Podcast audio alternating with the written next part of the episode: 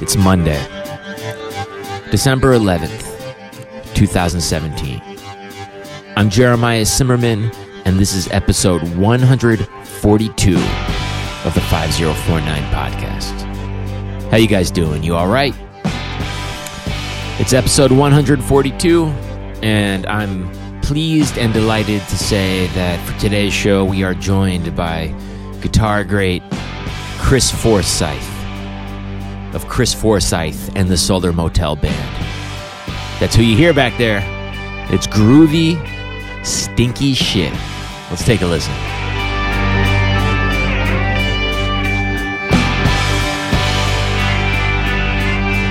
Chris Forsyth is with us, and it's a good one.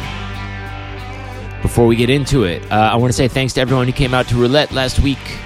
It was a nasty, cold, rainy night, and I, I really appreciate all these of you that that made the trip out to Brooklyn, got a little wet, got a little cold, and, and checked out some music. Thank you. I also want to remind you that if you are enjoying this podcast and you want to show a little support, please do that in uh, one of two or or both ways, which is please rate, review, and subscribe to it in iTunes. Um, that helps a lot, and you will get the show straight to your device the moment I upload it to iTunes. So you'll get it early, and uh, you'd be helping out the show. The other thing you could do, uh, and this is if you're really enjoying the show, please consider going to the Patreon and becoming a monthly donor. Uh, it's sort of like an NPR model, you know, a listener supported show. Go to patreon.com slash 5049 podcast to do that. Uh, I, I, would certainly appreciate it. Today on the show, Chris Forsyth. Um, I've definitely met Chris over the years. Uh, I certainly have been aware of him for many, many years uh, through our many mutual acquaintances. Um, but I never really talked to Chris at any length before this conversation. Uh, and I have to say right now, this conversation was great. I'm really happy with today's episode. Uh, we cover a lot of ground. For those of you that don't know Chris, uh, he's been in New York uh, for, I think, since 96. He now lives in Philly. He's originally from Jersey. Um, he's a tremendous guitarist who who has covered a lot of ground as a musician. He made a record, um, one of many improvised records that he made uh, several years ago with my good friend Nate Wooley, called "The Duchess of Oysterville." Um, and Chris and I talk about that record a bit today because that record had a big impact on me.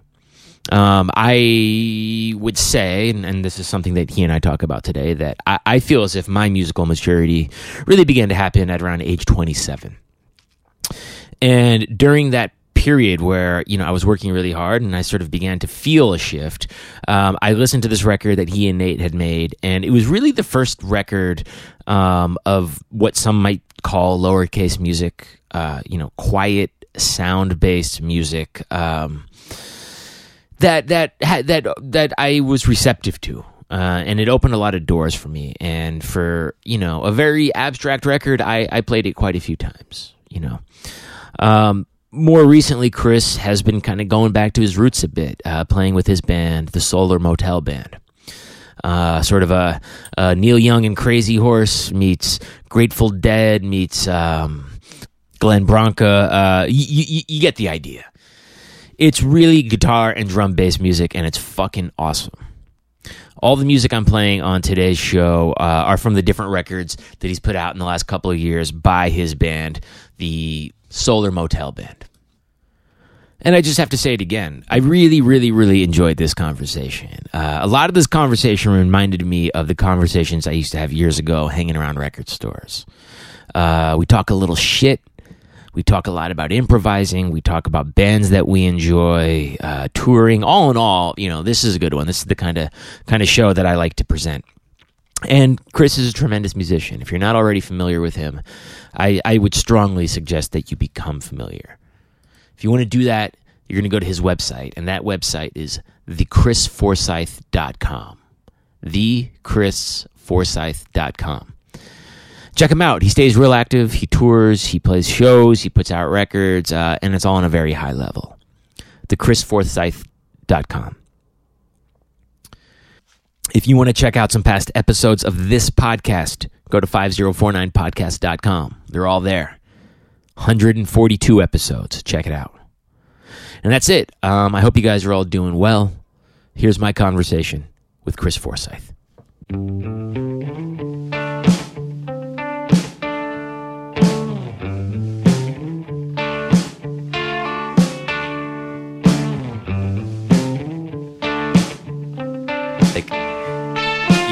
Busted for being a serial killer, I think they'll, they'll just point to this little room.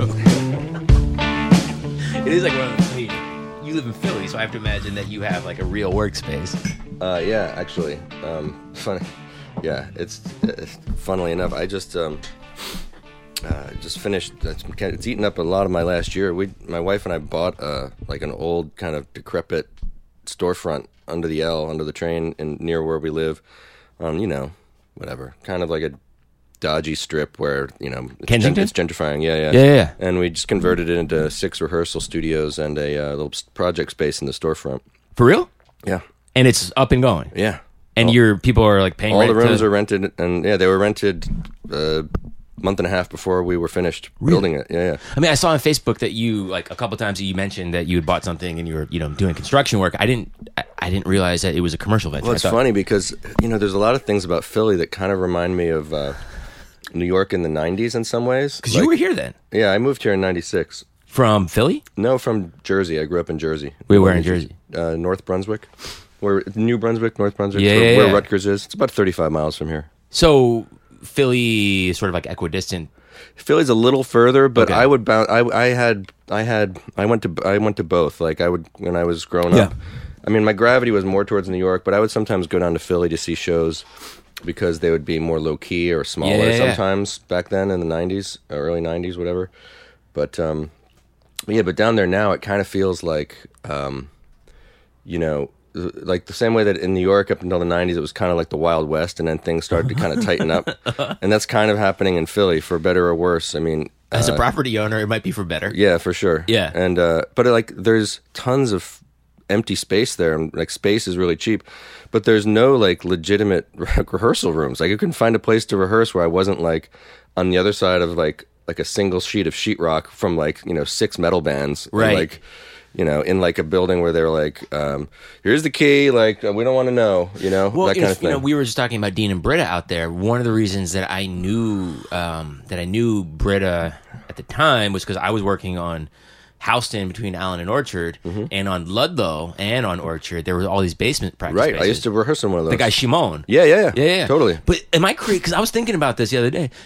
Those were like twelve bucks an hour, if I remember correctly. I remember it was ridiculously cheap. Yeah. yeah. and I just booked a rehearsal the other day, two hours in a practice space at fifty bucks an hour. And you know, it's it's a far cry from Shimon's Yeah, yeah, yeah. basement, Right, but right. Yeah, yeah, I know what you mean, and that's the way that, that like in Philly, there's it's like, you know, when we moved down there in 09, it was like, oh, this is kind of like if uh, you know, space is cheap. yeah, If you have an idea, you can maybe, and you have like little gumption, you can kind of do it.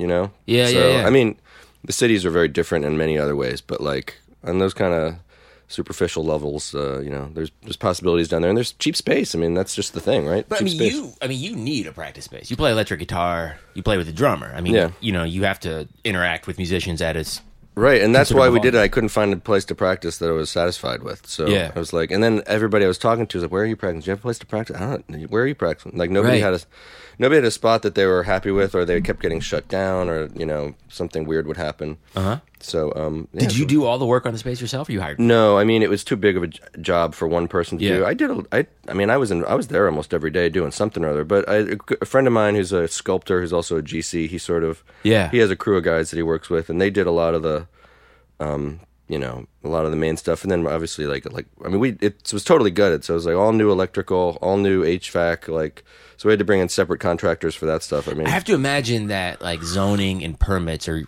like easier down there than they are here. I don't know. I mean, it's it a pain in the it's ass? A, it's a total pain in the ass. I mean, this is part of the thing is that like it's that coming coming out of the Wild West thing, Right. Like like like, uh, and it's starting to tighten up. Like the last mayor in Philly, um, uh, Nutter, uh, really tried to like uh, professionalize things and make it so like, oh yeah, we should enforce building codes because buildings fall over and kill people die, yeah. yeah. And that did happen a couple years ago. There was a they they were demoing this building in Center City, like right in Center City, and it fell over on the Salvation Army next door and killed like five people. Yeah. And it was tragic. And since then, especially, like they're really getting tighter about it. But all the contractors who have been like doing shit there for, you know, thirty years, they're just like, they they, they I mean, they don't even know how to interact with the bureaucracy because they never had to before. Right.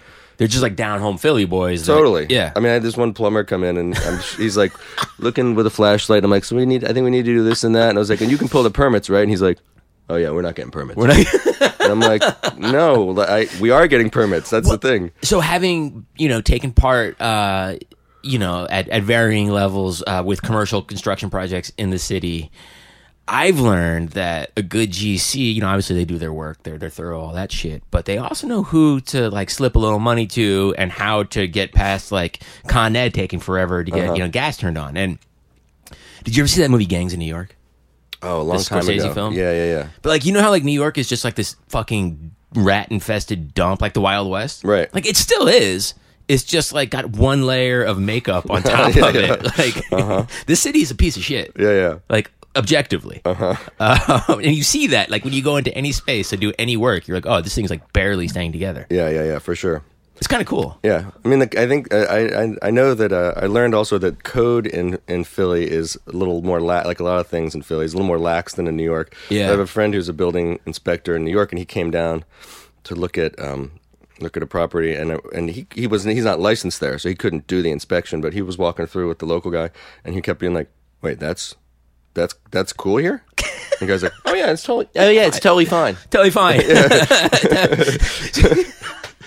Wait, so have you picked up the Philly accent? Um, well, I I hopefully hopefully it's the not. O's. Like that's It's the it's like the um. You should get. I mean, you should get Nick Millevoi to to do that. I've talked yeah. to Nick about that. I didn't, you know, I talked to Nick and I was like, uh, uh, Millavois? And he was like, dog? it's, it's Millavois. I'm from Philly. Yeah, yeah.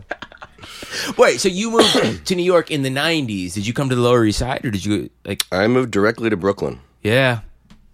That was, you know, not that. I mean, people were already doing that, but you're in Williamsburg? No, I um I got a place in um Fifth Avenue and Eleventh Street, which Oh, at the time they were well at the time they were calling it Park Slope. It was It's just yeah, it was just like ninety nine cent stores and you know like that kind of shit. Um, and then the next year, my my roommate who I had moved in there with he was hell bent on moving to Manhattan, and I uh, I don't know didn't want to or couldn't afford it or whatever. I don't Right. know, but like I um I found a rent stabilized place in Prospect Heights in ninety seven Yeah. and lived there until I left New York. really? Yeah.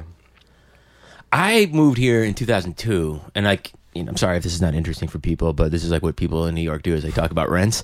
Like, I had a two bedroom, 850 square foot apartment on Rivington Street for $1,300. Mm-hmm. Like, not that long ago. Yeah. Anyway, but you came here because of music. I don't know. I mean, I um it's been uh it's uh, it's been I've ta- I've taken the scenic route. I mean, I moved here just to get the hell out of New Jersey, really. Yeah. And uh, you know, I I mean, I didn't really know what I was doing musically at the time. I knew I wanted to play guitar. And You I were had- playing I was playing Yeah. guitar. I mean, I was. I mean, I went. You know, I went to college, and like a lot of people that I know, I got out in like four years just because I wanted to get out. Like I- Studied music or No, English? I didn't. I like studied art history. Like my my my background, like both of my grandfathers are musicians, but consequently, both my parents grew up kind of broke, and so they were like, "Oh yeah, musician. That's an excellent hobby." But, Yeah. uh, it wasn't really. And I, you know, where I grew up in the suburbs out there is just kind of a cultural wasteland. There was no uh, sense that you could pursue music as a valid, you know, life choice. Um, I literally didn't know anything about going to music school or anything like that. So I just studied art history at school, got out, and I was like, ah, I guess I'll move to New York now. You know, like go figure something out there. That's where you know, where one ro- does it, Yeah, yeah. all these romantic notions about that and stuff.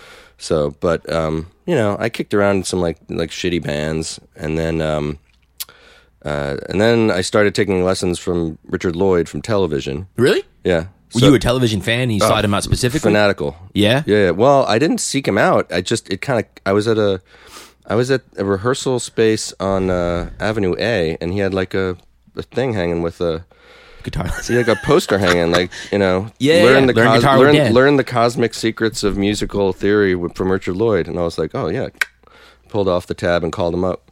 So um, you know, he kind of he kind of like broke me down to square one and started me over, which I need which needed to happen because I was totally self taught and you know, like a lot, like you know. Punk rock is great, but it destroyed generations of guitar players because you know it's true. You don't. You only need a couple of chords, or a couple yeah. ideas, really. But if that's all you got, then you're it's it's it can be you know counterproductive or Yeah, you yeah, know, uh, like the anti-intellectualism of it or something can be you know um, problematic. So I uh, you know I hadn't really learned how anything works. And Right. uh, so he, you know, taught me how music works and taught me like all this from stuff. from the ground up. This, is, Scales, this is what a major scale is. Yeah. You know, you know that kind of stuff. So, um, so that was pretty much life changing. But funnily enough, at that same time is kind of when I took a hard left turn away from rock music. Like I, I was, you know, uh, going to sessions at ABC No Rio. Oh, and, like the know, Sunday night thing? Yeah, yeah, and seeing, um, you know, all the Vision Festival stuff, and when Tonic opened, I was there all the time, and so I just sort of like turned away from you know playing rock music because I mean to me that's kind of when I mean like rock music also ceased to be interesting then. I know that there's like a school of thought about like oh the 90s New York rock renaissance and I'm like ugh fuck that shit. Wait. the strokes and all that, like Yeah, not yeah, yeah, not my thing. Yeah. and so I just I just literally stopped listening to rock music for like 10 years or so Even stuff like Sonic Youth and stuff that kind of no, I mean I checked in with that for sure, and I Yeah. still saw them from time to time. In then in that period, yeah, it's true. But like, I just my my focus went elsewhere, and also I was learning that I I was still trying to figure out this stuff that Richard had taught me, and I found that with um, you know, free improv or experimental music, like I could get into a flow with people because it was less about melody or you know correct harmony or whatever, and so I could get into the like just as a physical relationship with my instrument and with sound and with you know the sonics. I could um, I could find that flow, and which was a skill that I wanted to work on. And then it took me years before I could sort of combine that flow with actual, like you know, being able to play correctly or whatever, and then being able to be like, I'll play correctly or not correctly, you know, like right, right, being able right, to make that choice. Yeah, but wait, but you're pers- you were coming from the rock perspective of like, well, I mean, I think you know you're a couple years older than me, but like, what did you grow up listening to? Did you grow up listening to like hard? I mean, I don't know. You tell me. I'm Uh, well, I mean, like I said, I grew up in this kind of cultural wasteland in Jersey. I mean, there was classic rock radio, so like I do you heard like that stuff? well, that, I mean, when it's all you got, that's what Right. you got. You know what I mean? Like, and and but at the same time, back then, you know, you would hear like, you would hear like the, um, you know, the rock and roll animal, Sweet Jane, with the really long guitar intro Yeah. regularly on the radio. Like Yeah. that was, especially in the New York area, that was like a meat and potatoes. You know what I Yeah. mean? So like, like there was there was that stuff. But then uh, when I was got to be like a early teenager or something, I um. You know, I, I I gravitated towards like the indie rock of the day. All the, I mean, the- did you find your way to WFMU? Oh yeah, yeah, for sure. Yeah, yeah, yeah. That's going to be your way out of that wasteland. yeah, yeah. No, I was going to FMU from the time I was in high school. Like a friend of mine. To the record fair. No, to the station. A good friend of mine, still a good friend of mine, who's been, had been a DJ there for I don't know twenty five years. And I used to when they were still at Upsala, I used to go up with him, and he had the um, you know, the uh, like like uh, like two to six a.m. shift or whatever, and we would go up there, and he would spin records, and I would you know like smoke weed or whatever, Yeah. and be a be a bad guy. Fuck yeah. And uh, and then JM would come in in the morning to do his show and be like, you know, clearing out the smoke and stuff. And, I mean, he didn't. I don't think he gave a shit, but you know, but that and that was when it was still, you know, at this like decrepit, you know, Right. the falling apart college in North Jersey. But yeah, it's FMU. I, I mean, mean, I, I only I was super into. I played live on FMU, I think like three times, and literally every time I was there, I spilled a beer. every single time. yeah, And, but that's at the nice space. yeah, yeah. yeah, yeah, yeah. So, so, I mean, I always found like the classic rock shit, like it never once, as even as like a five year old, six year old, like something about it just always reeked to me. It just reeked of like gross masculinity. Mm-hmm. Well, culturally, it's terrible. Yeah, I mean, a lot of it is. I, I, to me, it's still like just the. I mean, it, it to me it was an innocent experience too. It was like the. uh I don't know. I mean, it's the stuff is like so cliched at this point, but you know, I like you know, hearing the. You know the intro to Jumpin' Jack Flash, just the timbre of the Yeah. guitars and like the rhythm of it, like spoke to me. You know, Well, as it should. I mean, like I, I Yeah. feel like I mean, it took me later in life. I mean, literally my 30s to begin to genuinely appreciate that. Yeah, stuff. and I mean, whatever. Like we can, you can parse it down, but I, I'm not talking about the like Boston foreigner. You know, like the Okay. death of rock, Yeah, yeah, classic yeah. rock, as as the, what they usually play on the ghost stations now. You know, I'm talking about like the the the hot chaotic shit from the late '60s. Yeah, it sounds fucked up because it Yeah. is. Yeah, yeah. Right. Right. Okay. So we're we are on the same page. Right, I mean. I, but it was one of those things that culturally, like, I always felt like an alien because I just it it grossed me out, like Mm-hmm. in the way that I remember when my mom like started dating guys, like the way they grossed me out, like it grossed me out, like that. Yeah, I could see that.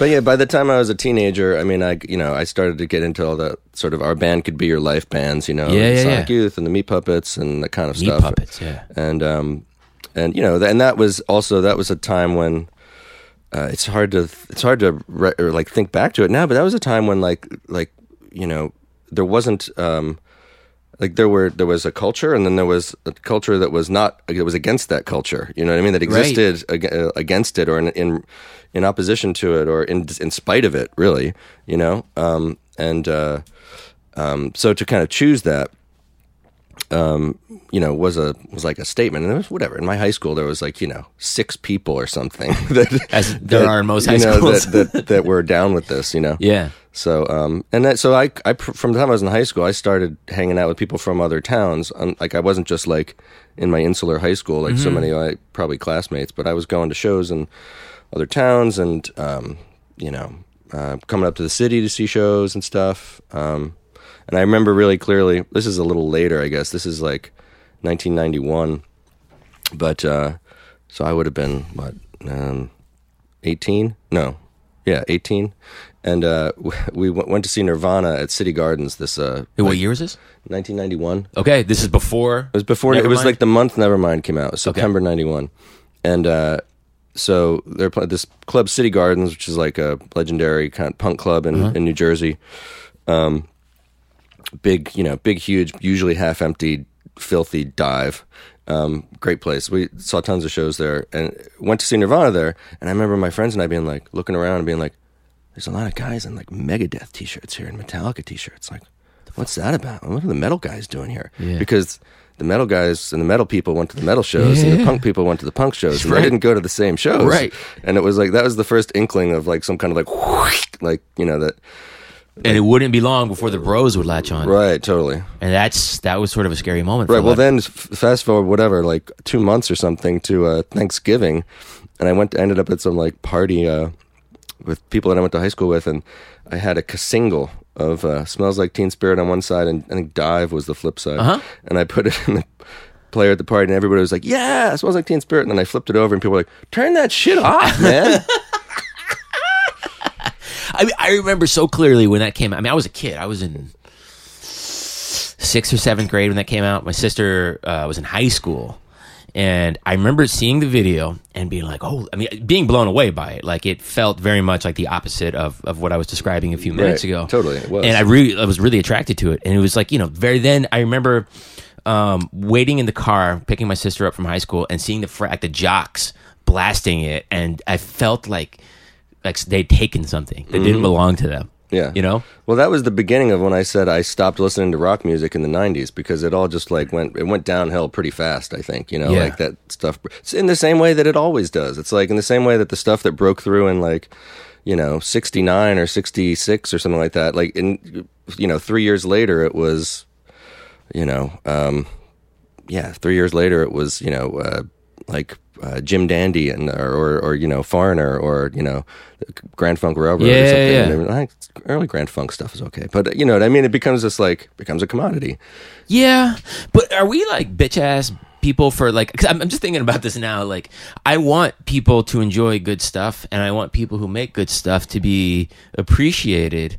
But I feel possessive over how people appreciate it. Like, if people are enjoying the music, great. It doesn't matter. Like, that's a wonderful thing. Yeah. But I guess I feel like if there's bros like banging their heads together and spilling beer on each other, like I. Like Yeah. they're right to detest me for disapproving of how they're listening to it.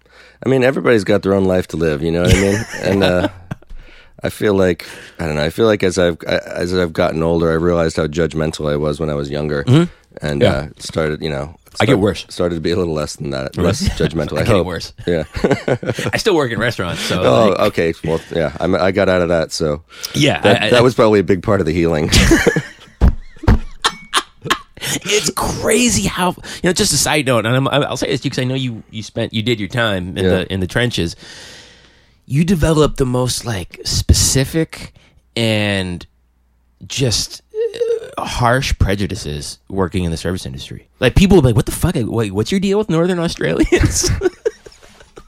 Well, you also get to. I feel like you get to. You learn to size people up real fast. Real fast. Because eating is this very intimate experience, and you see the way it's like watching somebody shit or fuck. You know what I mean? Like, and they uh, the way they act, you can learn a lot about them by by just uh, interacting with them and the way. I mean, I've, you know, it's one of those old sayings, but it's like you can tell everything about someone by the way they treat the server. You know? Yeah. And if you're, and I mean, I've had that experience where I'm out with somebody who maybe I've met and like we get along or whatever, and then I'm like, what? Who are you? Yeah, you don't talk to people that way, dude. Yeah.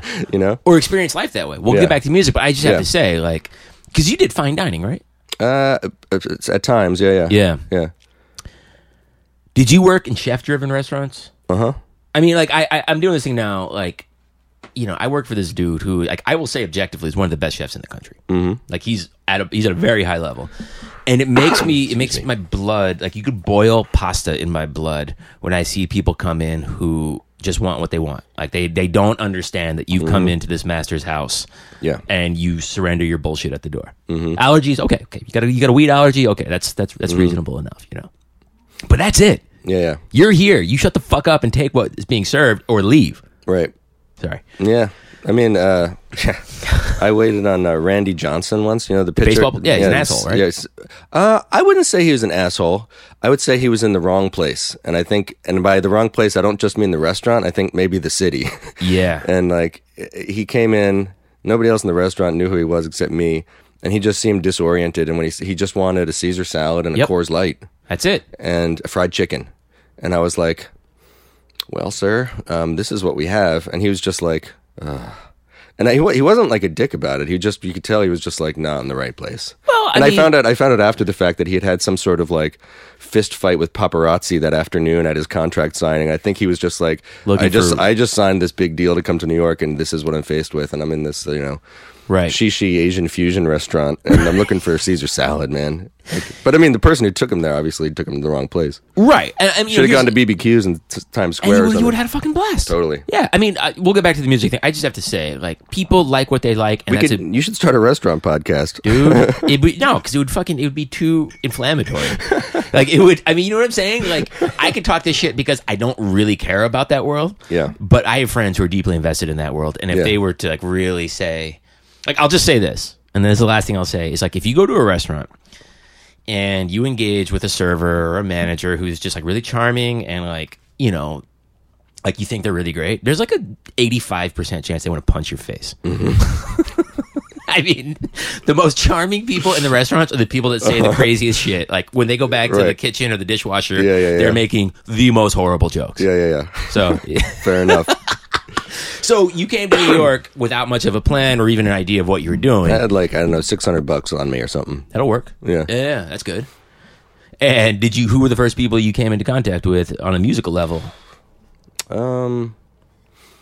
Well, like I said, I was I was kind of I was playing in this like nothing band for I don't know six months or something with my guy that I moved to the city with, and we were playing like awful places like the Spiral on Houston Street. It's just like just I mean it's not there anymore I don't think, but just it was a terrible time for rock music in Yeah. in the city. You know, it was the kind of place where there'd be like seven bands and. Everyone would be a different audience, and they'd And ask you at the door who are you here to see, and that kind of shit. The band would end up owing the venue money. Right? It was awful. yeah, And uh, I don't know, I just kind of soured on that really quickly. it's understandable. And uh, I don't know. Let me think. Um, that's a good question. How did who, who, how did I what did I start doing? I mean, I remember when I moved here, I knew your name, and there there was like I, there's still lots of people who like, you know, I became close with Nate Wooley. Oh yeah, Um, but their names, there's just these names from the time period. Some people I, I became close with, some people I never met, were aware of, and it was like Jaime Fennelly. yeah, yeah, Uh, you had the band Peeesseye. yep. That Uh, was that that started in two thousand two, early two thousand two, I think. Um, uh, late two thousand one, early two thousand two. It was just after 9-11.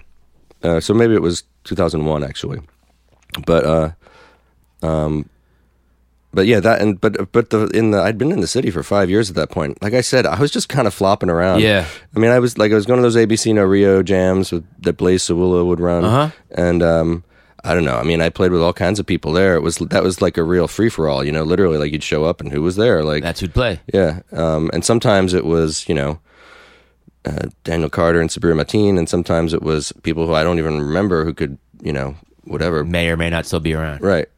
Um, but uh, I mean, I, I, I guess I, I, I, I, think of Peeesseye as like the first thing that I did that has like any kind of value, you know, like That like- happens. Yeah, Yeah. Like, and uh, so then I, yeah, I would have been like maybe 27 or so when, uh, uh, yeah, 27, 28 when that band started Yeah. and um, that was yeah Jaime, who uh, now does this project called Mind Over Mirrors. He's in Chicago now, and he was doing like you know uh, no input mixing board and oscillators and um, he, everything. He whatever he was doing was constantly just this evolving electronic son- setup. And then Fritz Welch was the percussionist Right. and vocalist, and um, uh, he you know is one of the most. I mean, he's he's really he's a visual artist Uh-huh. and like uh, he's one of those people who I mean, if you asked him to play a backbeat, he couldn't do it. But like he can play shit that nobody else can play. He- Right. also, you know, and he's, and he's just like a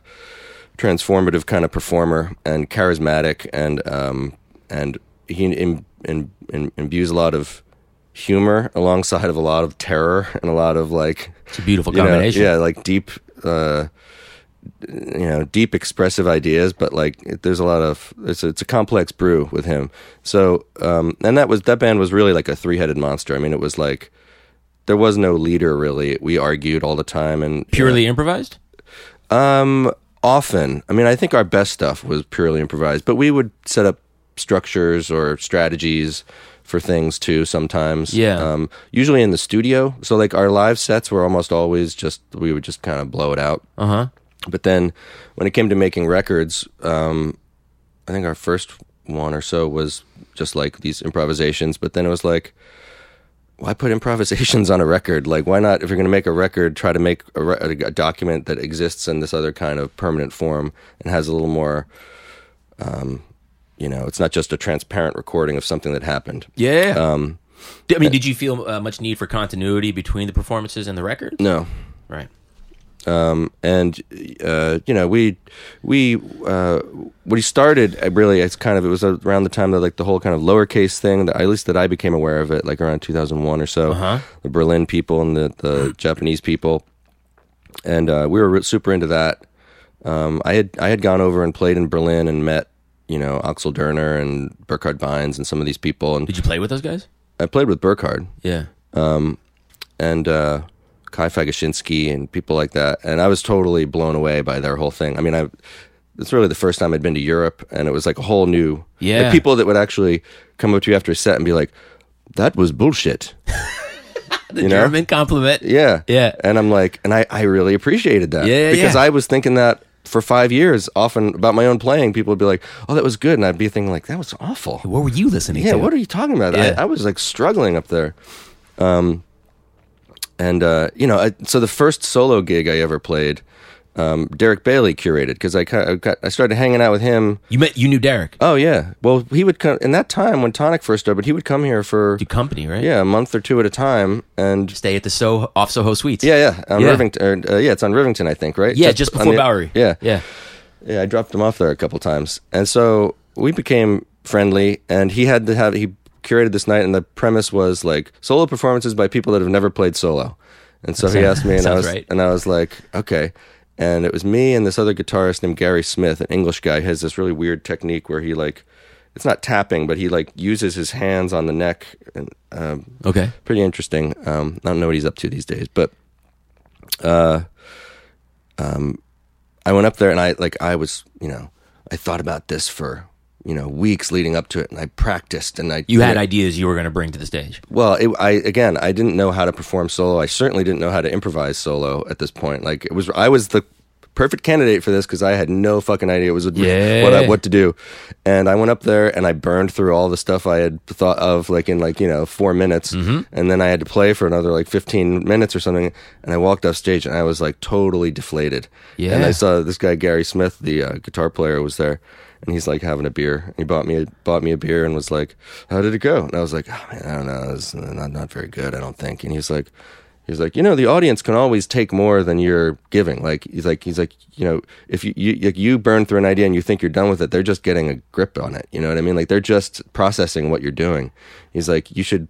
He's like, you know, let an idea go out for a longer, and then plan down the road or think around, you know, down the road how that's going to evolve. But like, not just be like, I did this and I did that and I did this and I did that. That's really sound advice. Yeah, right. Totally. I mean, it's. I I think I still think about that to today.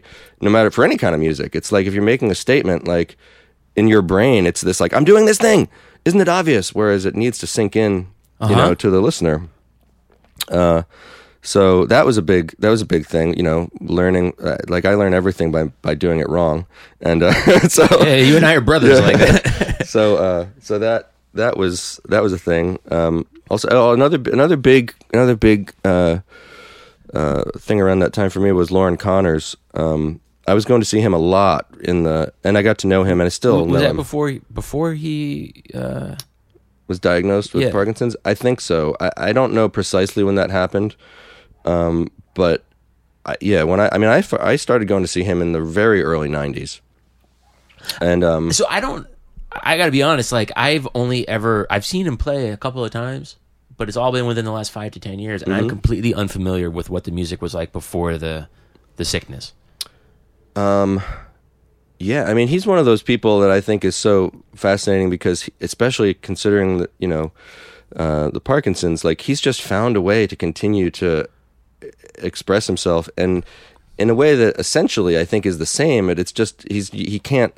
He used to have a left hand like you know BB King or something. Like he would just like bend notes and like they would sing and um, you know he can't really do that anymore Right. um, but uh, you know he's found a way to.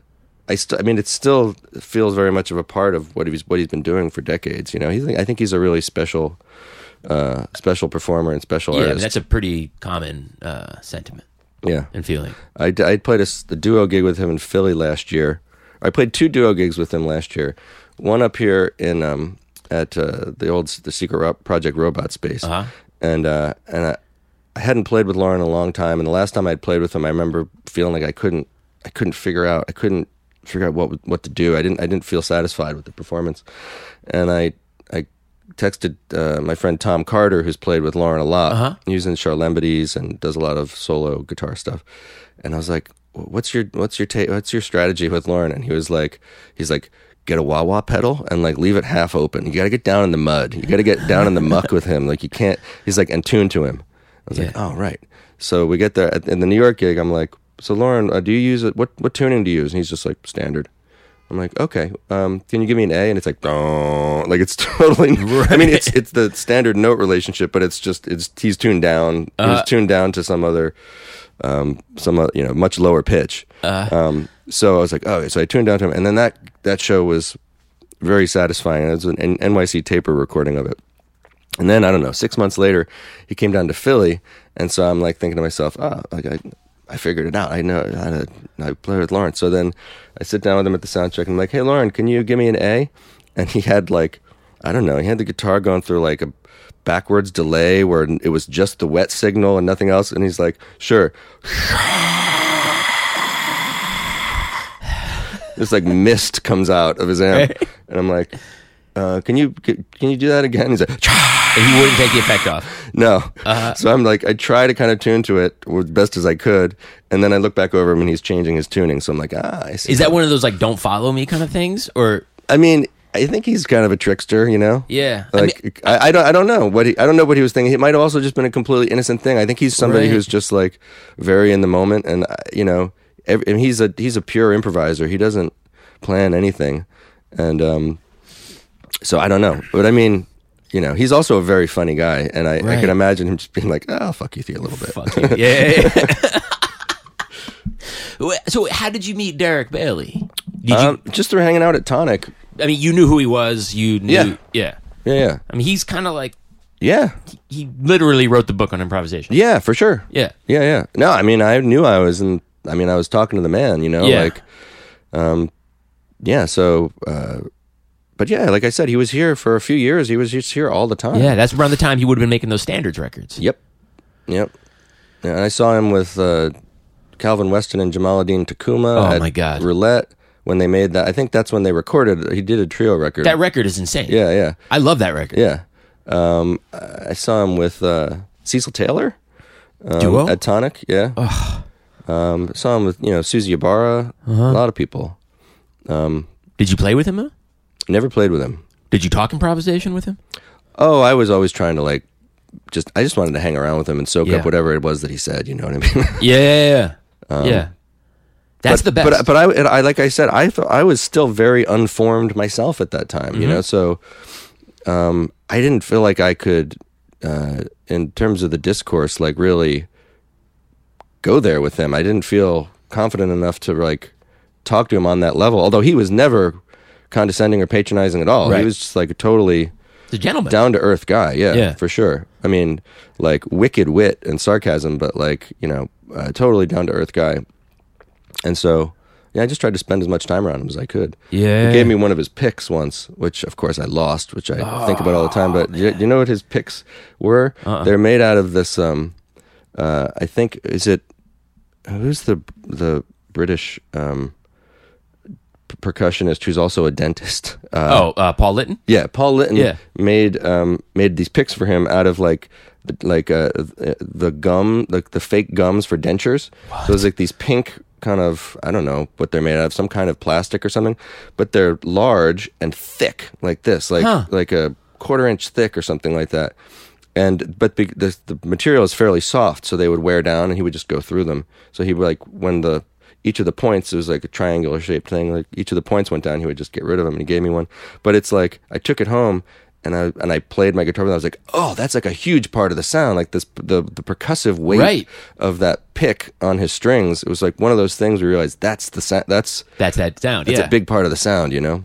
Man it's I, one thing i love about that and and this is when you spend time around the people whose music you know has had an impact on you and you you know it pretty you know you, you've internalized it.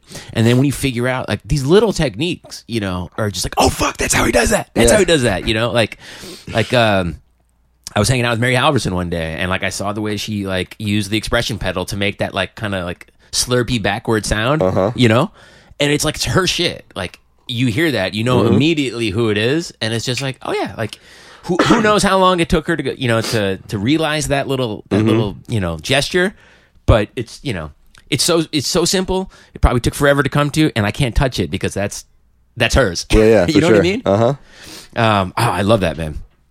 I love that. I love being around people like you know, like like uh, I've gotten to spend some time around Evan Parker or Zorn and kind of check out you know their shit, and Uh-huh. it's just like it's there's nothing better. No music school can offer that. Oh, totally. Yeah, yeah, for sure. Yeah. Yeah. So Peeesseye got that was like your first project that you feel like your musical voice, you know. Yeah, I felt like that was the first art, you know, mature thing or like art, uh, you know, suc- aesthetically successful thing. Um, you know, and it was really, it was very much these, you know, these three personalities, and where I'm still very good friends with all those guys. Um, Fritz lives in Glasgow now. Jaime lives in Chicago, and uh, I see them whenever I'm in those places. But um, you know, it was also like a lot of those kinds of things. It was very fraught, and I think a lot of it had to do with each of our psychology at the time, and Yeah. you know, we were. It was very much like a post 9-11 thing. There was a lot of trauma in the music. You know, um, uh, Iraq and all that stuff was. I feel like directly and indirectly expressed in the music. Um, you know, uh, so and we were we were you know we we um we toured a pretty good amount. And i mean it's funny like nowadays i sort of i'm sort of interacting with the music business and Yeah. for the first time in my life. And like this was like you know we were we would find ways to do like three week tours in america. And you know it was all kinds of cra- weird places and you know some like find a college gig to get a little money to pay for the van or the, whatever. And then you know this person's house and that basement and this club and this like you know wherever. But we always managed to make it work and um you know move the music along which was the most important thing. And uh we went to europe quite a bit where we had more success so to speak. I mean like people you know. You came home with a little money. yeah. Well we actually we never lost money somehow. We always at least broke even. Yeah. even in the states. Um uh and then yeah we would make a little more money over there but also just people people got the music i feel i mean it was just there But, was e- but even at like the underground house shows in Europe, they treat artists better. Yeah, Even yeah. if it's just like a warm, clean bed and yeah, you know, some cooked dinner. Yeah. yeah, that kind of stuff. So we toured pretty widely in Europe and um, even the UK, and um, you know, but then that sort of, uh, you know, sort of started to kind of run its course. Uh, you know, Jaime, I think Jaime left New York at first, uh, and we kept going until I think the last gig we played was in maybe 2010 Uh huh. in Belgium. Uh, we had this like crazy kind of like fly-in gig over there, um, and then at that we actually recorded. We, it was great. We had a week to do. Uh, it was like a residency thing that Fritz was doing. In Charleroi or No, it was uh, it was in Antwerp, okay. and um, although I've played in Charleroi, that's a fucking weird town. I love that place. Um, this was in Antwerp. and It was this residency, and he he was there for I don't know a number of weeks, but we were able to be there for a week. We had a rehearsal studio and a four track, and we recorded, and we did a concert. Yeah. And um, uh, that's I, I I think that's the best document of what we did. The LP Sure. that came out of that. So, um, but yeah, you know, we I mean, I still got hundreds and hundreds of Peeesseye CDs in my uh, basement. If anybody wants them. I mean, we, we eh, I don't know what we were thinking. You know, we would like make records because you're supposed to make records, right? Yeah. But we didn't have any kind of means of distributing them other than off the bandstand, and we had no savvy about how anything worked. And you know, uh, you know, we were kind of rubes about it in a lot of ways. But um, Everyone was. yeah, I mean, I, I don't know, like, you know, and I, I, I mean this, you know, with as much respect as I can mean anything. Like, I don't know that, like, music like Peeesseye's, h- how applicable, like, conventional means of true. distribution to a huge audience are. Right. Like, it's it's unusual music that, you know, yeah, yeah, people find their way to it. I think. I hope. yeah. Um, But then you began. I mean, I have to say, there was a record. It, it's so I, I, I'm hearing so much of like my own experience in what you're saying because I feel like I didn't really kind of get a handle. I, I didn't begin to make musical expressions that were aesthetically solid until I was about 27. Mm-hmm. And one of the one of the records that I heard at the time, and I kind of heard some of this like uh, lowercase stuff, and it, it didn't click with me. I didn't get it. I felt very dismissive towards it. Was the Duchess of Oysterville? Oh, yeah. the duo record With you made with Nate. That was honestly that was an important record for me. oh, cool. Um, That's amazing. it it was it was the first record of purely gestural, mostly quiet music that clicked with me, and I I felt like upon hearing it, I felt like. Oh, you know, just sound is is enough of a starting point, Mm-hmm. and I can really, I don't have to worry about a lot of other aspects. Let me just start with that. Yeah, yeah. And that was a major. Like I started making my first um, solo record, and it was my first real record. Very much like starting from what I was listening that to and what I was getting from that record. Oh, amazing! That's Yeah. great to hear. Um, yeah, I love playing with Nate. I mean, he's unbelievable. Um, we've, you know, we've, I guess we've made a couple records now, uh, or you know, and we play occasionally, like whatever, one, once a year, or maybe not even once every five years, whatever. Yeah. But like, it always feels like it's just picking up where you left off. And but but it's true. I mean, it's just the sound, and that's what I mean about what I when I when I went into sort of whatever. I hate to use these kind of terms, but like you know, improv or experimental music Uh-huh. or whatever, like um, like it was really just to focus on the flow and the sound and that you know the surface of you know uh, of of the sonic experience. Um, and I still, I mean, I still, I, I think that's important in any kind of music. It's just that in that music, like that's really like the main focus. So you can, or at least was for me. So you can like kind of go there. Um, you know, throughout. I mean, I was throughout. I was still listening to you know you know, television and like early Stones records or whatever, and like you know, like for pleasure and like practicing stuff.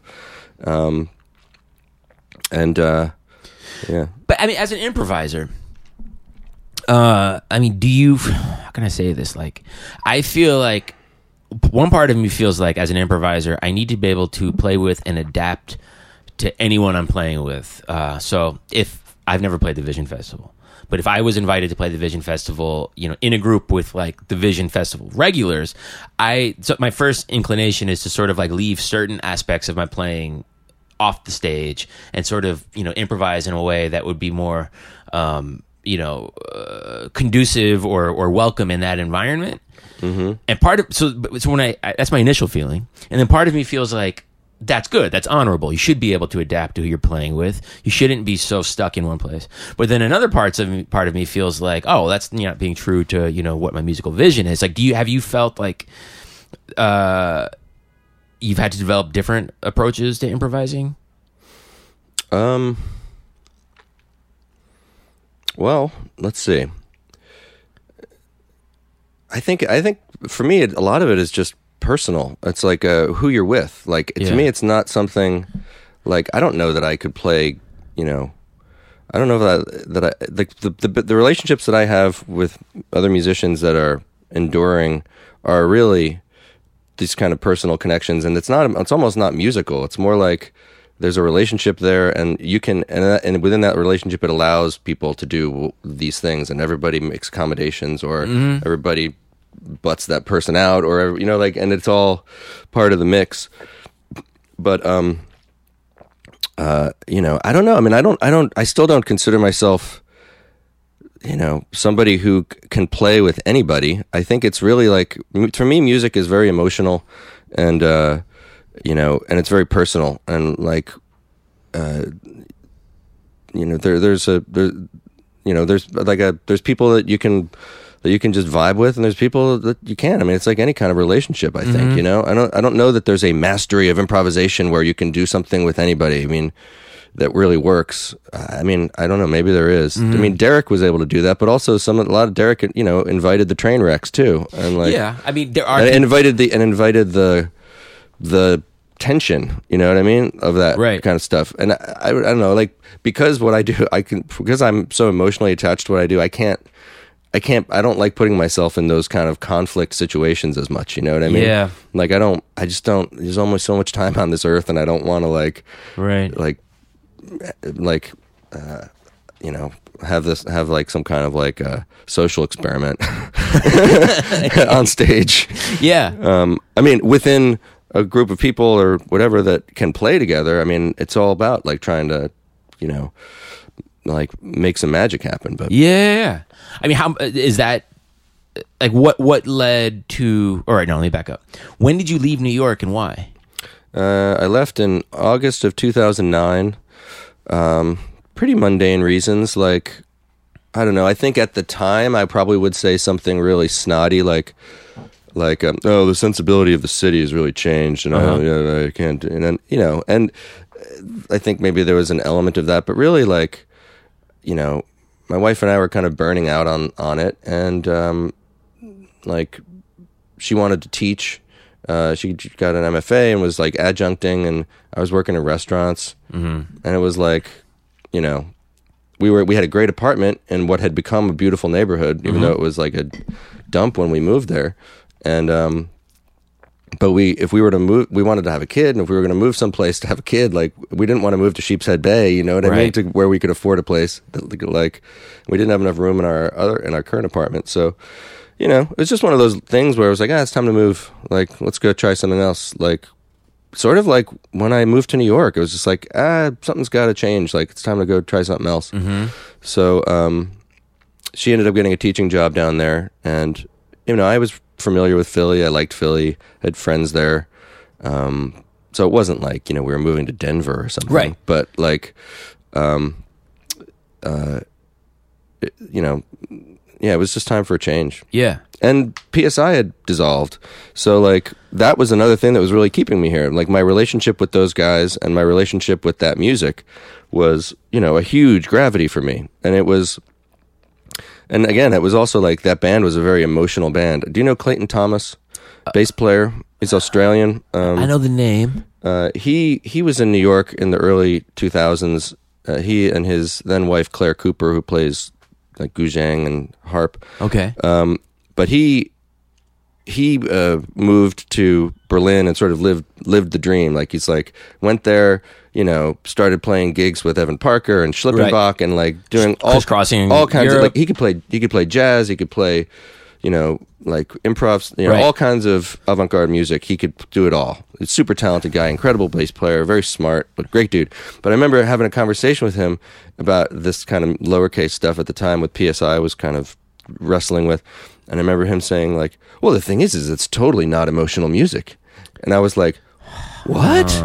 I was like, "It completely is for me." He's like, "No, it's not. It's it's like completely intellectual, and it's like it's a strategy. There's nothing it's not about humanity or something Whoa. like that. I mean, I mean, I mean, he said uh, maybe he didn't say it's not about humanity, but Yeah. he definitely said it's not emotional music. And I said, man, like it's all that for me. Like I, I like, and so I Was he, think. was he surprised by your response?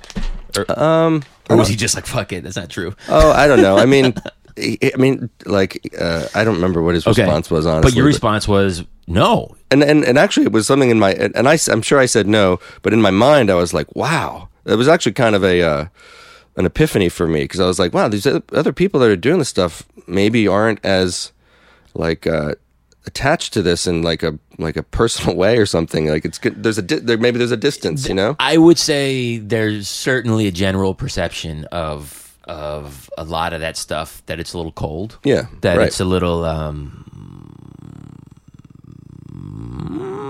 pretentious. Yeah, A lot of it. yeah. And that's a general perception. I'm sure. not saying that that's that's in fact true, but Well, I lived in Berlin from t- in the winter of 2002 to 2003. how was that? Oh, I loved it. I love Really? Berlin. Love it. I, I can't, man. Uh, love Berlin. And uh, I mean, especially then, this was like still only what ten years after the wall came down, and Yeah. like we were, you know, it was. It's not the, that way. anymore. Whatever. We don't. We don't need Right. to get into these conversations of how cities have changed. Right. But it was a special place at the time, and that music was happening. And there was a venue called the Kule, which I think is still there, where every Monday they had these concerts, and like. Um, you know, so I saw some great stuff there. I saw some terrible stuff there. But I mean, my wife and I used to have a joke that we should like, uh, you know, do a concert where somebody like, you know, sat down on a chair in front of everybody and like sort of dug in and and picked up their horn and was like, like moved it towards it and didn't, and then held it and moved it, and then and then have somebody in like a football uniform just come running in from the back of the place and just tackle the guy. Man, I would pay a hundred dollars to see that concert. but uh, no, I mean, I, I learned a huge amount there, and I and I I mean, like again, like just the just the thing of people being honest about their opinions about music, which I found I still found even in New York, like there was a lot of great set, man. Back, Like- I mean, behind people's backs, there's some pretty honest. Well, that's what I'm talking. Yeah, of course, it's always behind people's backs, but Yeah. that's what I mean is that people saying like like uh like that didn't seem to work for me, or did you know? And like and and and for and maybe it's because for a lot of it, it wasn't like I was struggling to make it work, and like I think I you know like anything, you had good nights and bad nights and stuff. Yeah. but like um, and I appreciated the uh the you know brutal honesty of it too. Yeah, I, I have a hard. I mean, I've only I never lived there, toured around there a bit, Mm-hmm. and like you get that thing where people are like, you know, that wasn't as good as the last time you played. Or, Yeah, uh, well, some people you can tell some people are bullshitters too, and they're and they are pretentious, and it's Yeah. a, it's a crutch for that. But I don't know. Pe- There's people that I truly respect over there, who and and even like actually somebody like Burkhard. I don't know you know him. Uh-uh. He's a phenomenal musician, but he's actually kind of a big softy. Uh-huh. So like he like I've heard him say like mm, nice set guys to like a band who clearly had a horrible, Horrible set. And I remember saying to him like, "Wow, you you were totally you totally lied to them." And he was like, "Oh, well, it's hard sometimes, man. You know, I don't want him, I don't want him to feel so bad." and I'm like, "Oh yeah." the expression I've heard over there a lot, which I I enjoy. I can't I can't use it because if I used it as an American, it would sound really pretentious. But I'll ask, hey man, what'd you think about that set? Uh, I am not so convinced. I am not so convinced. so That's good. Wait, uh, fuck. you know, I, I don't know if you ever had this experience. I went, I recorded. Um, you know, I do a lot of engineering and shit, and I recorded a live set for some friends a few weeks ago. Uh, sort of like a large ensemble improvising group. There's seven of them and you know I'm mo- I'm mostly paying attention to like you know things not peaking and you know getting good sound. So that's most where my attention is. And after the set, I talked to one of my friends who was playing in the group, and he was like, "Man, that was such a pile of dog shit." And I was like, "Oh, I didn't think so." He's like, "You thought that was good?" And I was like, "No, I didn't think that either." I mean.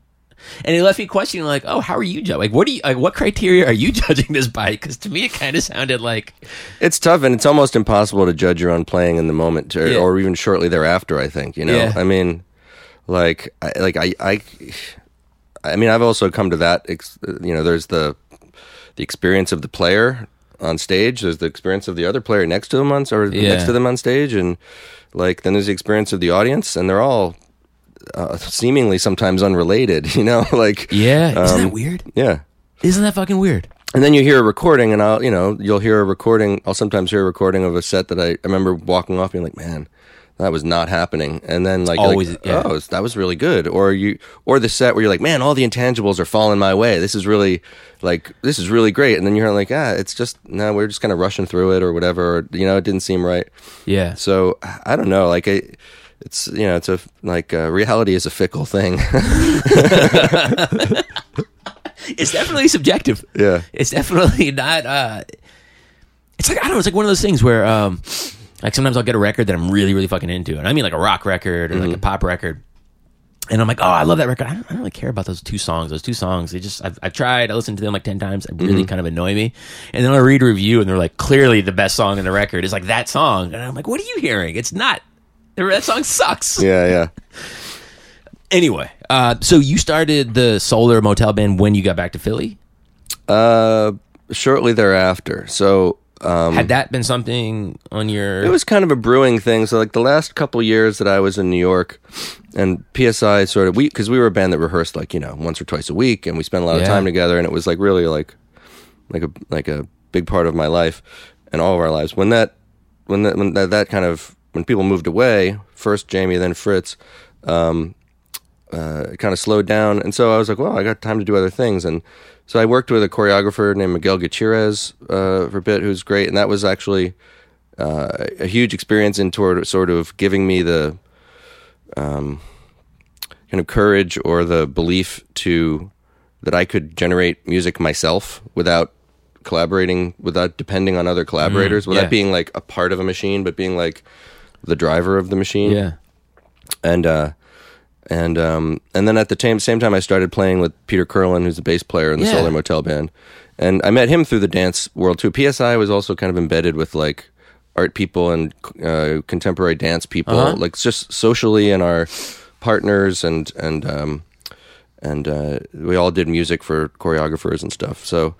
Um, I made way more money at ever doing that than, Yeah. than playing than playing gigs with Peeesseye. But um, anyway, so then um, uh, yeah, so then I started playing solo, like and and uh, oh, it's and, and playing with Peter. So and we had a, we had a trio with Ryan Sawyer All right. at first, yeah, um, and we had a trio with Mike Pride, Another one of my boys. yeah, and um, you know, and th- this was when this was the basically at the point where I was like, I want to bring some of this sort of like idiomatic rock stuff more to the fore, like still have it be loose, still have it be spontaneous, still have it be something where something is invented on stage, but to have Are you an Endless Boogie fan?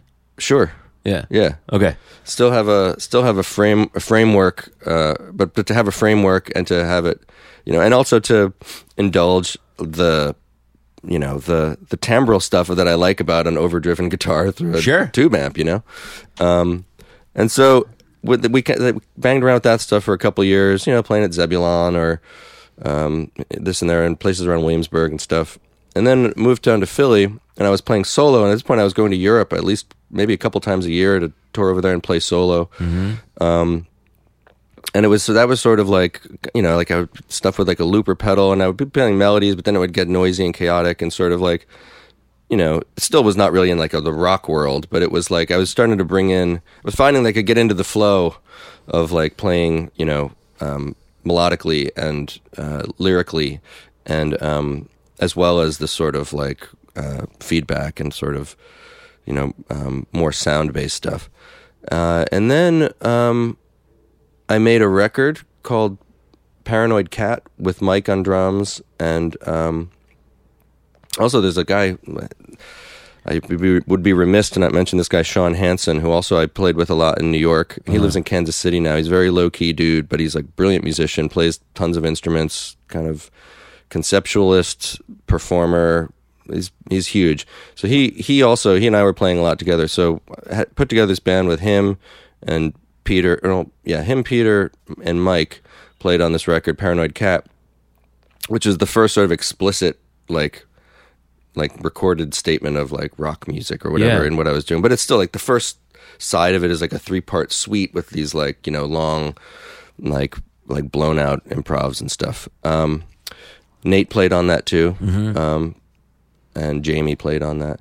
Um, and then when I was down in Philly, I was uh, the, another huge turning point was like really shortly after I got there, a couple years after I got there, I was fortunate enough to to uh, get this um, Pew Fellowship in the Arts, which Oh, is wow. a you know like a pretty substantial financial uh, you know individual unrestricted grant.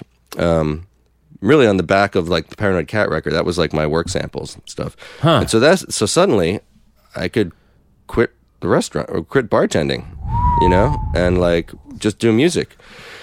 Excuse me The dream. and also they they gave me they financed a couple of recording sessions where I went out and I, I went out to Seattle and recorded a solo record with this guy Scott Colburn. oh yeah, who, great. Yeah, who he's like the kind of the fourth Sun City Girl. Yeah, he is. And um, you know, and I you know I'm a huge Sun City Girls fan, huge Rick Bishop fan and friend, and so I went out to Seattle to record a solo record with him, and then at the same time I recorded this band this record Solar Motel in Philly with Peter and Sean and Mike Pride. You know, and we recorded it was a pickup band. It wasn't like we didn't gig or anything. We just you know recorded it like a jazz band. Like we rehearsed once or twice or you know I walked through if if that and like walked through the tunes and we recorded it. And um and then that sat on the. Sh- I kept continued playing solo for a while, and that that Solar Motel record kind of sat on the shelf until it got released in 2013.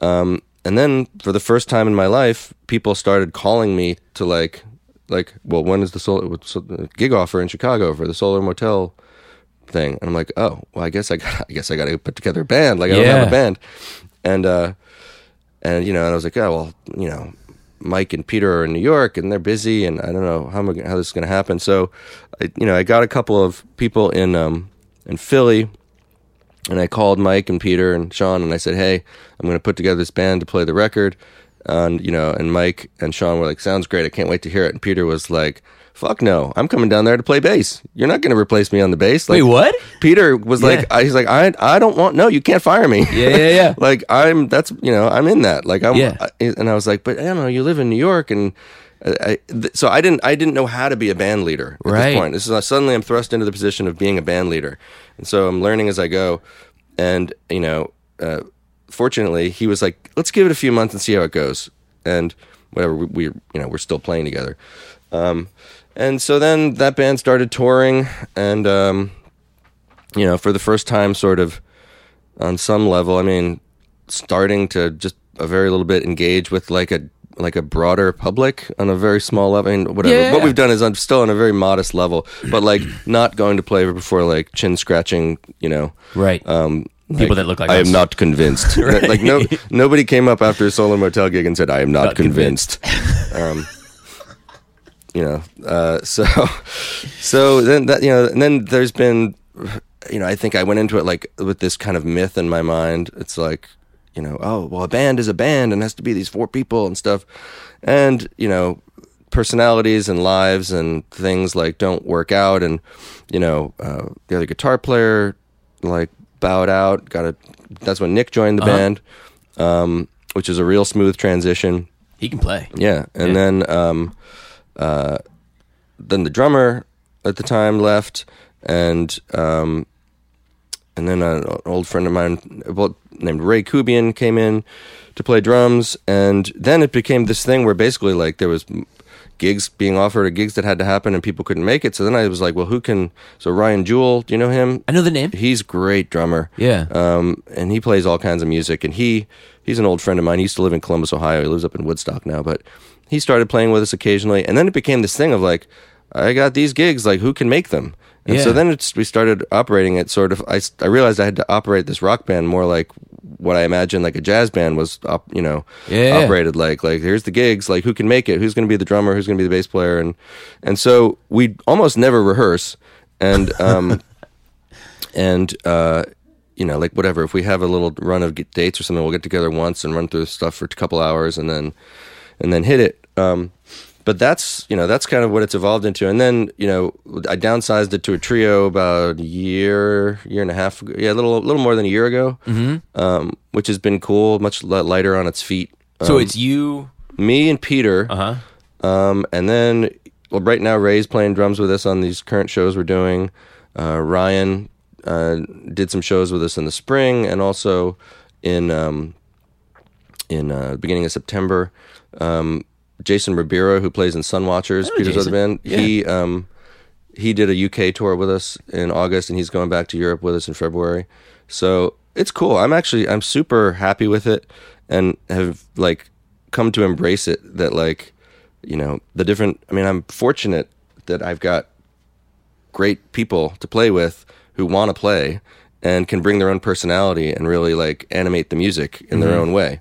Um, and so uh, it's you know it keeps it fresh for me too. Like the you know when you're when you're with the same group of people, like it's easy for improvisations to take the same arc or Yeah. to do the same kind Yeah, of it is. thing, and everybody falls into these roles or and so by keeping it um, keeping the the um, membership kind of fluid it, it it changes it for them and for me really which is which is just you know as important like i'm you know like i've got very specific ideas about you know some of the compositions and how i want things to be but i also always want something to happen on stage that didn't happen last night Yeah. you know Yeah, that's really important. yeah That's the improviser impulse. right I mean, I, I this is probably a completely asinine question, but like when you think about a, a night on stage with that band, and you say, "Man, that was a good night because X amount of it was completely fresh." Like, is there some part of your mind that thinks that way? Oh, for sure. Yeah. I mean, that's kind of what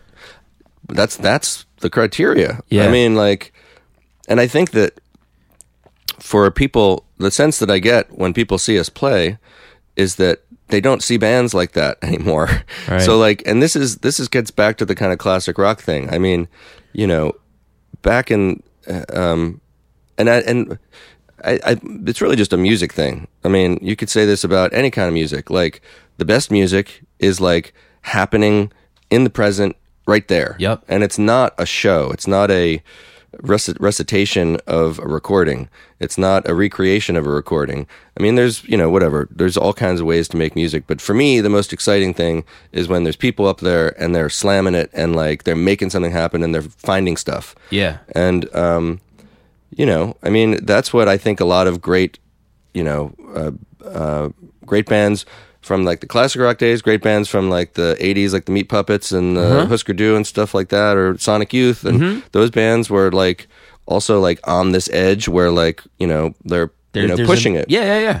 and so, uh, you know, I especially now. I mean, God, there's like, you know, I mean, it's almost embarrassing to say you're in a rock band now because it's like there's so, to my, in my mind, there's so little like good rock music being made. But like Yeah. when we do play, I, you know, I think that we kind of, it's apparent that that, that what we're doing is not what you know. Um, yeah, I, I won't name names, but Sure. we're not doing what you know other people are doing. Yeah, I went to go see Swans uh, a couple weeks ago for their final run Uh-huh. as this band, and um, I've seen that band, you know, four or five times in the last uh, several years as you know the current incarnate or now most recent incarnation. Uh-huh. And like, there's clearly an element of improvisation, despite the fact that they do pretty much the same set every night. Uh-huh. But there's something so specific about the way the band uses the sound of the room and they compress the room and they pulsate and it's Mm-hmm. like they they take their time to build these crescendos and it's all based around the vibration of the room and it's like to me it's the greatest thing in the world Yeah. and to me it's like I, I clearly hear that like that they've figured out the formula to have that um level of unpredictability despite the fact they know they all know the roadmap Right. they're doing the same well they're night. they're they're beyond idiom you know what i mean like Yeah. that's the thing that I, to me that like i i like this uh i like this framework you know of like like the riffs and whatever and like we like to keep that like tight you know Mm-hmm. and but then it's the tension between like the tight and the like the elastic and Yeah. you know and like that and like hopefully you know the tunes set up these like places where then then it can just go Right. you know and uh, peter is a phenomenal bass player like i don't know another bass He's- player yeah. who like playing electric bass and like rock bands that can do what he does. He's like another guitar player Right. and he's like he really leads the ear and he he's a he's not a guy playing uh he's not a guitar player playing bass. He's a bassist Yeah. you know? And um that record he made is pretty great. The- Oh, totally. like septet i think. Yeah yeah. Yeah. And the sunwatcher stuff is great. I like that a lot too. Are you are you a grateful dead fan? Yes. Can you explain the Grateful Dead to me?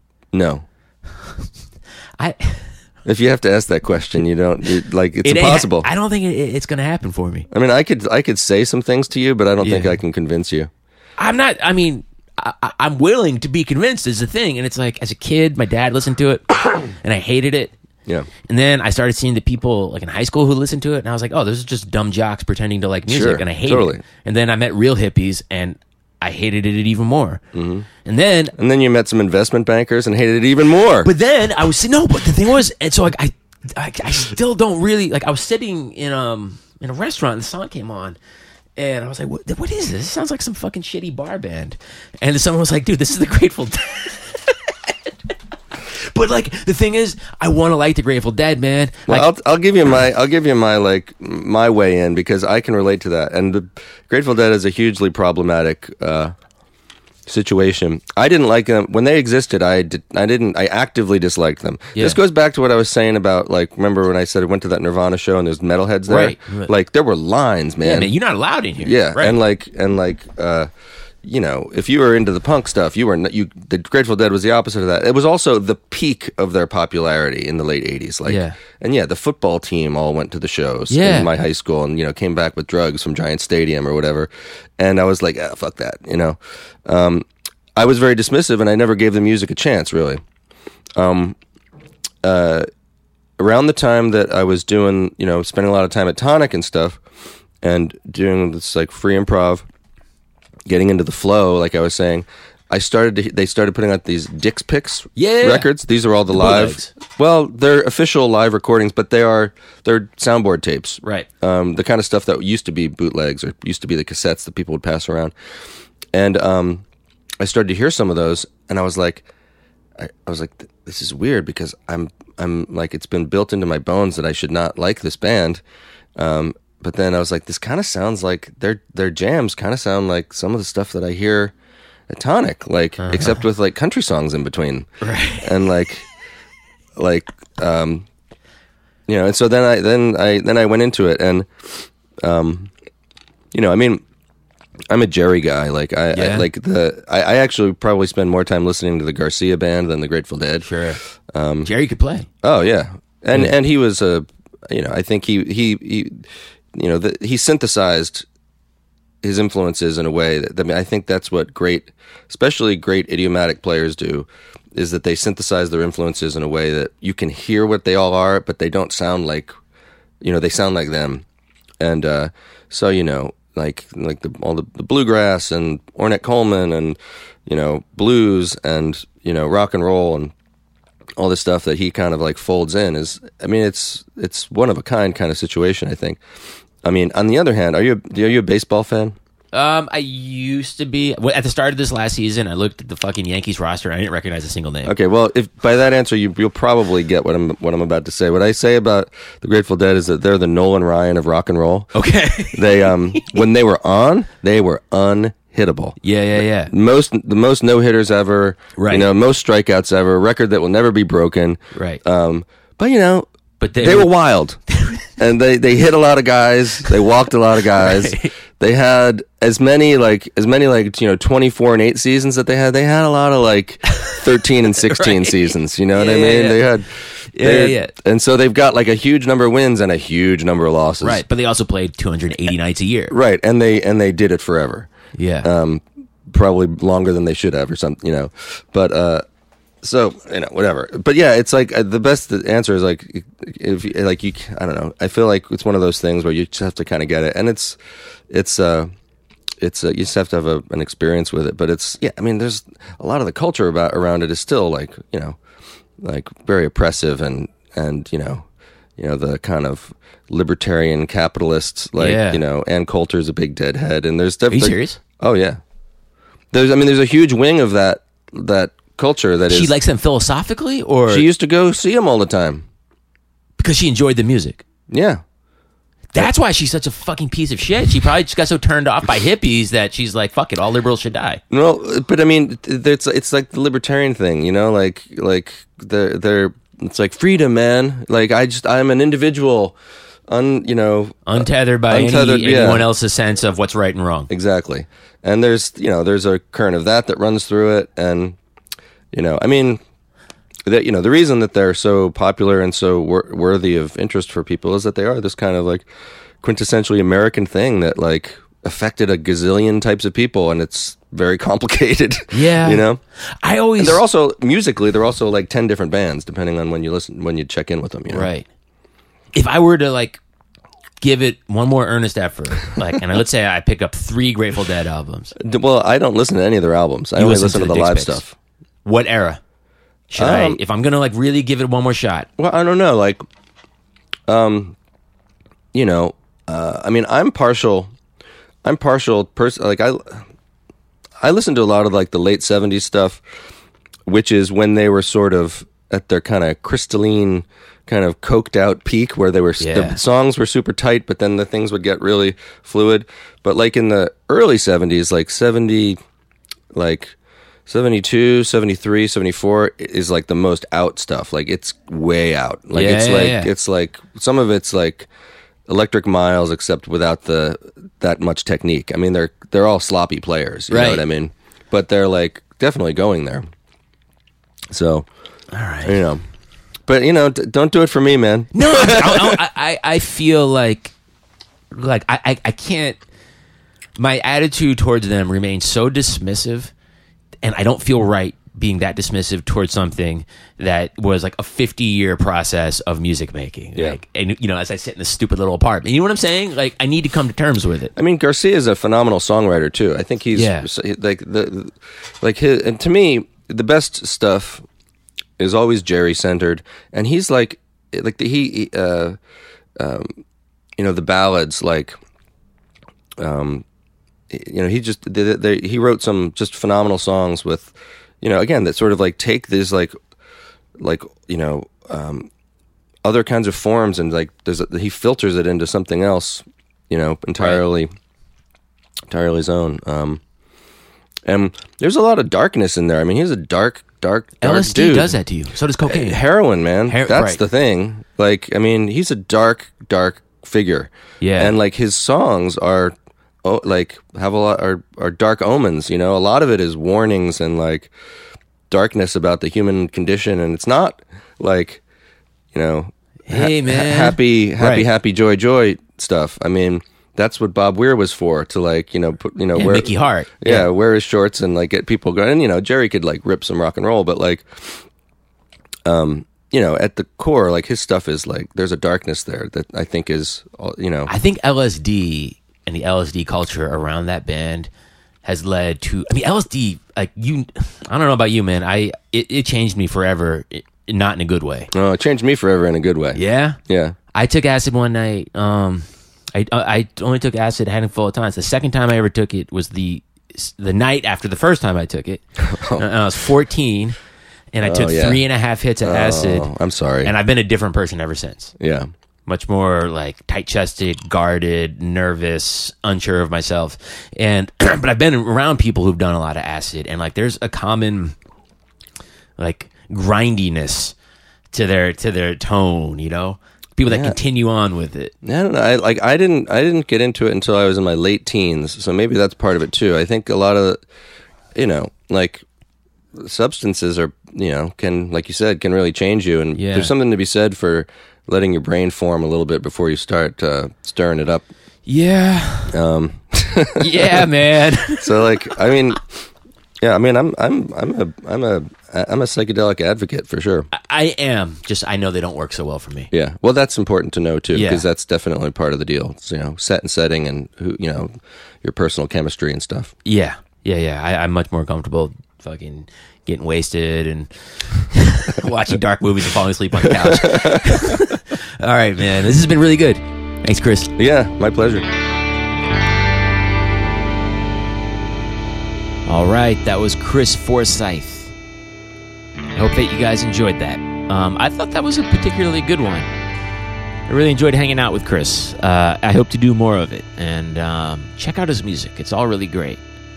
Check out his work with the Solar Motel Band, but also check out his stuff with Peeesseye and check out that Nate Wooley record I was talking about The Duchess of Oysterville.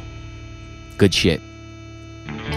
Go to thechrisforsyth.com go to the 5049 website, and uh, that's it. We'll be back next week. Until then, be excellent to each other. Bye.